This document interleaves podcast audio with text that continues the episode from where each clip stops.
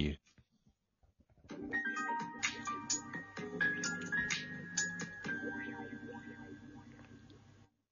えーその2途中切れちゃったんで、ワンルームクローゼダースの話。はい。すいません。時計見てなかったです。はい。まあなんか、女の子がすげえ魅力的で、あのー結構面白かったですね。この人は前にジャンプラで、親愛なるニエたちっていう、まあ、読み切りを書いてらっしゃる。もうこれもすげえ面白かったんで、はいあのー読んでみてください。ははいい。と、もう一個、あの、アンチマンっていう、あの、なんか、男、女性に、はい。なんか、み街でぶつかるおっさんいると思うんですけど、それをちょっと題材にした漫画がうん、ウェブアクションに掲載されて、それ結構ネットで話題になってたんで、まあ、若干面白かったんで、それもちょっと今週話題になった作品というこという人の作品ですね。そうですね、もう連載も結構してる人なんですけど、よかったら読んでくださいっていう感じです。はい。で、えっ、と、その3はですね、あの、岸辺露伴ルーブレイクという映画について喋りたいと思います。はい。この作品はですね、あの、も、まあちょっと経緯が複雑なんですけど、あテレビドラマで岸辺露伴は動かないっていう、なんていうんですか、2020年から年末に3話ずつぐらいやってるシリーズがあるんですよ。はい。NHK で。うん。で、まあ2020、2021ってやって、2022は2話しかやんなかったんですよ。うん。で、その次にさルーブレイクっていうのをやったんですけど、もともとこれって、そのジョジョの奇妙な冒険のスピンオフシリーズなんですよ。そうです漫画はね。。岸辺露伴は動かないっていう、コミックスで2巻出てて、岸辺露伴ルーブル行くっていうのが、カラーコミックスで今出てるんですけど、うん。うん。それが結構不思議な経緯をたどってて、これって97年にジャンプでね、読み切りが載ったんですよ、一本。はいはい。懺悔室ってやつで、多分岡島さん読んでると思うんですけど、なんかイタリアが舞台のやつで。で、うんそこから結構間空いて2008年とかに続編が、うん続編というか、まあ、思い出す短編なんですけど、やって、うんで。その後結構何年かに1本ずつやってるんですよね、なんか。うん。だからこれジャンプ、ジャンプに掲載された分は全部読んでると思います。懺悔室だけ多分ジャンプ載ってるんですよ。うん。その後多分ウルトラジャンプとか、なんかリ他の、いろんなマーガレットとか、ジャンプラにも一回載ったのかそう、本編に出てきた岸辺露伴っていう漫画家のキャラがな。うん。主人公になってるっていうことですよね。あの、ジャンプ、だから、まあ、ジョジョの説明は最低限しときゃいいと思うんですけど、第3部からスタンドっていう、まあ、超能力が、ぶなんですか、うん。なんか精神エネルギーが、その、じ実体化した超能力みたいな。だから人の形してたり、怪物の形したり、たりするやつがいて、それがなんかやると特殊能力が発生するみたいなんだけど、岸辺露伴はなんかヘブンズドアーっていう能力を持ってて、まあ、ま、漫画家なんですよ、主主人、岸辺露伴ってのは。うん。で、それをやると、なんか人の体を、それを発動させると人をなんか本にしちゃうんですよね。うん。で、顔がなんかページみたいになってパラパラパラってめくって、それ、そこになんかに、その人の情報が書いてあって、記憶を読む能力を持ってるんですよね。うん。で、あとさらにそこにペンでなんか書き込むと、その人の行動を操作したりとか、逆になんか消しちゃうこととかもできるっていう。うん。まあそういうスタンド使いで、まあ基本的には偏屈な漫画家なんだけど、そいつが毎回いろんなとこに行って、なんか怪奇現象に遭うっていうのが、基本的ななんかプロットなんですけど、うん。で、最初、だから漫画の時はスタンドもののあ亜種みたいな感じでできたんですけど、うん。なんか構造が全然違うんですよね、実は。うん。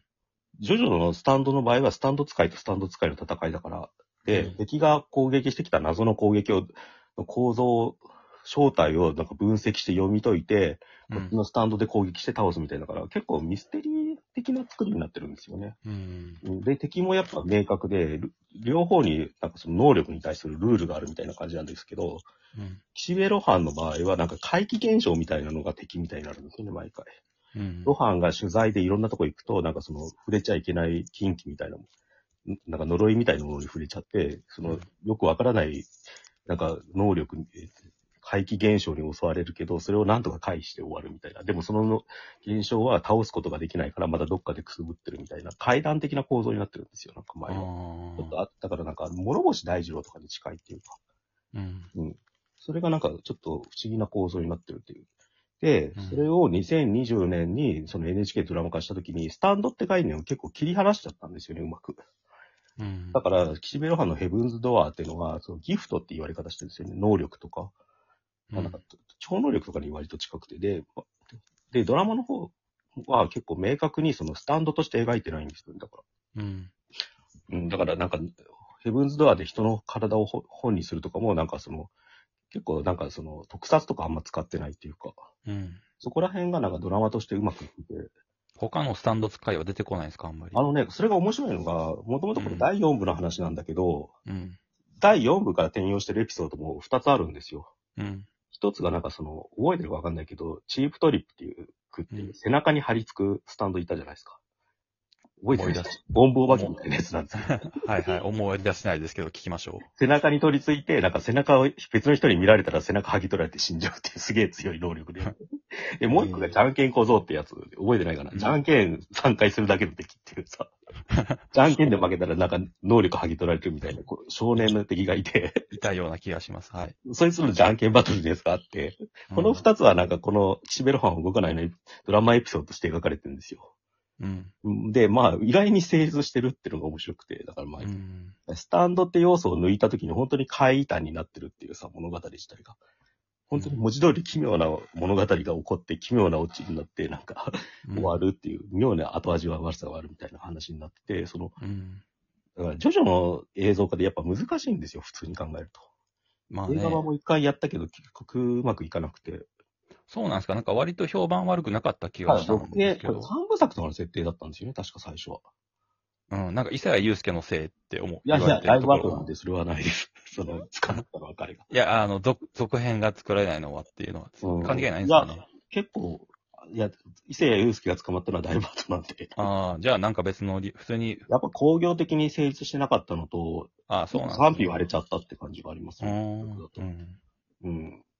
まあだからなんか俺、あアマプラかなんかでさ、うんそのバトルのシーンだけちょっと見たりしました。でも悪くないなと思いましたけどね多。分、もっだ荒荒木博彦の作画に負けちゃうんですよね。それまあそうでしょうね。それは。うん、結構そこだから難しくて、荒木博彦の漫画ってやっぱ絵じゃないですか、基本的には。うん。あの圧倒的な画力で作られてる、なんかその、ことによって成立してる説得力っていうか、だから、うん。普通の人一人出すだけでもめちゃくちゃ不気味じゃないですか、荒木博彦の漫画って。うん。ああいう感じを実写に落とし込んだ時に、やっぱりちょっとうまくいかないことがずっと難題だったんだけど、それをなんかドラマはうまく結構解決してるわけですよね。なんか、それこそ演じてる高橋一生の開演だったりとか、カット割りだったりとか、うん。あと、意外に漫画で読むと、結構行き当たりばったりなストーリーを、うん。脚本の小林靖子さんがちゃんと構成作ってると、構成をしっかり作ってやってるとか、なんかうん。うん、話完結のエピソードとして完成度高いものにしてるとか、あと菊池成吉の音楽とか、まあ、割とその総合力で、ジョジョの世界を力技で成立させてるのが岸辺露伴シリーズで、うん。で、次の岸辺露伴ルーブレイク、岸辺露伴ルーブレイクもうん、やっぱそういう感じで割とうまくできてたんですよ。これはどういう話かっていうと、なんか、黒い絵っていうなんかその呪われた絵があるんですよ。うん。それを、それがルーブル美術館にあるってことを知った岸辺露伴が行く、そのルーブルに行くって話、まあタイトルの通りまんまなんですけど、うん。で、その黒い絵との因縁みたいのが岸辺露伴の過過去にあって、うん。なんか比例みたいな、なんか昔好きになった人がいて、その人との関連があって、比例ものみたいになってるっていうのがあって、うん。で、これ漫画版だと、なんか割とそれを、なんか一点突破なんですよ。その黒い絵を見た時に出てくる、うん。なんか恐ろしい現象みたいのを漫画で、うん。カラーコミックスの絵で描かれてて、うん。それを圧倒的な画力で描写して、うんまあ、その後はちょっと、ちょっとだけ後日談があるみたいな書き方なんですけど、うん。うん、そそのカラーコミックスを読んだら、後になんか映画見ると、ここをこういう工夫したのかみたいなのが結構見えて、うん。その落差はすごい面白いですよね。うん。あの、両方読むと面白いですよ。だからカラーコミックスが今出てるんですよ。うんもともとこれがなんかそのルーブルとどっかのフランスの出版社と協力で作られたバンドデシネっていう、かうん BD って言うんですけど、カラーコミック、フランスのカラーコミックスだったんですよ。うん。うん。だからそれはなんかウルトラジャンプかなんかに先に乗って、こコミックス化は結構されてなかったんですけど、今年だから映画化に合わせて確かされたんですよね、なんか。うん。どうどういう経緯だったかなもしかしたらコミックスは先に出たかもしれないですけど。うん。で、それも僕は配信で読んだんですけど、うん。やっぱり圧倒的な画力なんですよね。そうん。うんか、それは、それを読んじゃうと、うん。この描写どうすんだろうみたいな思うぐらいすごい。うんなんか要は、異能バトルとしての実写にしたら難しいんだけど、うんオカルトドラマ、オカルト映画っていうアプローチをしたらからこそ、違和感なくででできて成功したっていうそうですね。感じなんですか？あの、ま、な、ななんでしょうね。真ん中の一番美味しい料理の部分を捨てたって感じがしますよね。荒木博彦の画力によって成立するクリーチャーとか、その、うん。スタンドのによって出てくるおぞおぞましい現象みたいのを絵絵で描かれてることによって成立した部分は、うん。割と勝負は捨てて、そこは見せないようにしつつ、背景のドラマは丁寧にやりつつ、エキセントリックな芝居とか、あと、ルーブルだったら実写のルーブル美術館で撮影するとか、うん。うん。まあそういうのをやりつつっていうか。あじゃあ、画力、絵の再現というよりかは、絵以外のところの面白さを引き立てたみたいな。だからフル CG とかで多分その描写を再現しようとしてたらやっぱちょっとうまくいかなかっただろうなと。うんうんうんうん。なるほど。まあそういう意味で言うと本当漫画のじ、なんですか、実写映像化みたいなものの一つのヒントにはなるっていうか。うんうんうんまあ、どっちがほん、でもそこ勝負難しいですよね、だから。そうですね。そのまんま実写化とか映像化した方がファンは喜ぶとかもあったりもするうん。し、バランスがあれですよね。まあこれに関しては本当でも、多分原作ファンも納得って感じになってますね、だから。ああ、そうなんですね。うん、高橋一生がやっぱすごいんですよ、俳優の。うん。シベルハンと別に似てるわけじゃないんですよね、だからビジュアルが。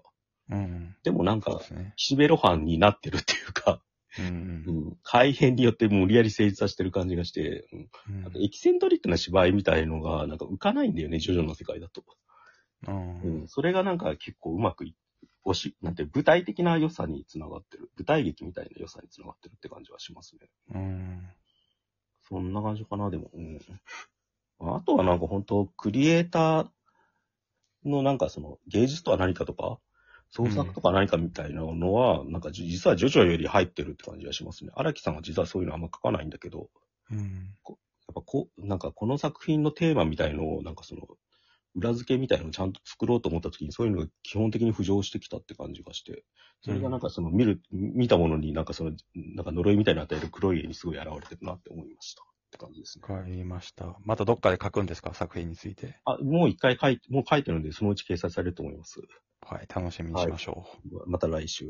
また来週。